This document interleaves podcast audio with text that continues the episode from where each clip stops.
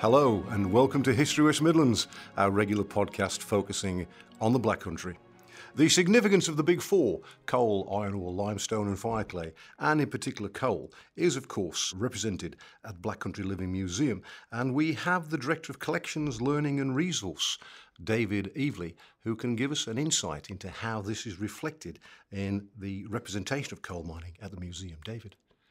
Well, it's an interesting thought that we burn an awful lot of coal here at the museum. We spend about £20,000 a year on coal for our forges, for the domestic fireplaces that we have at the museum in our various buildings. But all the coal that you see, of course, is imported. A lot of it comes from Russia, from Poland, and Central America.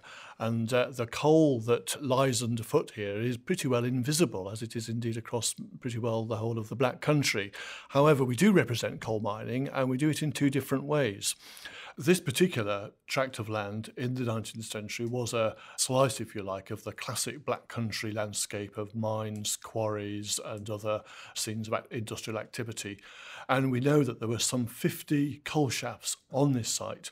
And we've discovered two of those and excavated them. And those two shafts that have been excavated and opened up form the centre of two reconstructions of underground workings. One's called Racecourse Colliery, the other is Brook Shaft. The public, the visitor, can't actually descend into the coal shaft, but what we do present to the visitor is the surface equipment with the colliery winding engine, known as the Whimsy, with the pithead frame, and the other ancillary buildings, the miners' hovel where they would dry their wet clothes, the forge that would do all the general purpose iron working, the sharpening of picks and shovels, and so forth. So we have two of those. In addition to that, we have a replica mine, and that's a replica drift mine. That's a so called walk down mine. So there's no vertical shaft. This is a, a, representation of a shallower working where the miners would simply descend gradually from an entrance, possibly in the side of a hill, and work the mine just a little below the surface.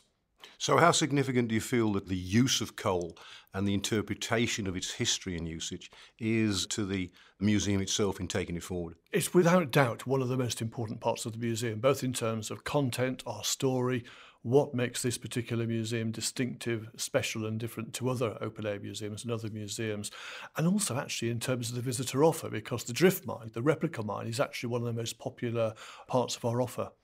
Thank you for that, uh, David Eveleigh, and uh, again, our appreciation to you for hosting us here today.